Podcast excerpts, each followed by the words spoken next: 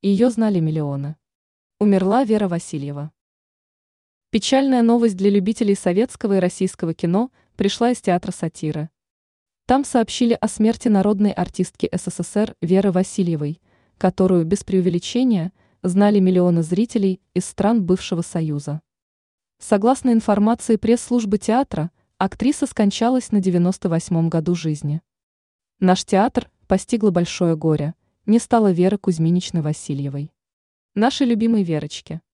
Выражаем соболезнования близким, друзьям и легиону ее почитателей, говорится в сообщении.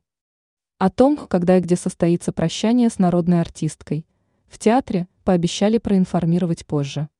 Вера Васильева родилась 30 сентября 1925 года. В 1948 году окончила Московское городское театральное училище. В том же году она пришла в Московский академический театр сатира, в котором служила всю жизнь.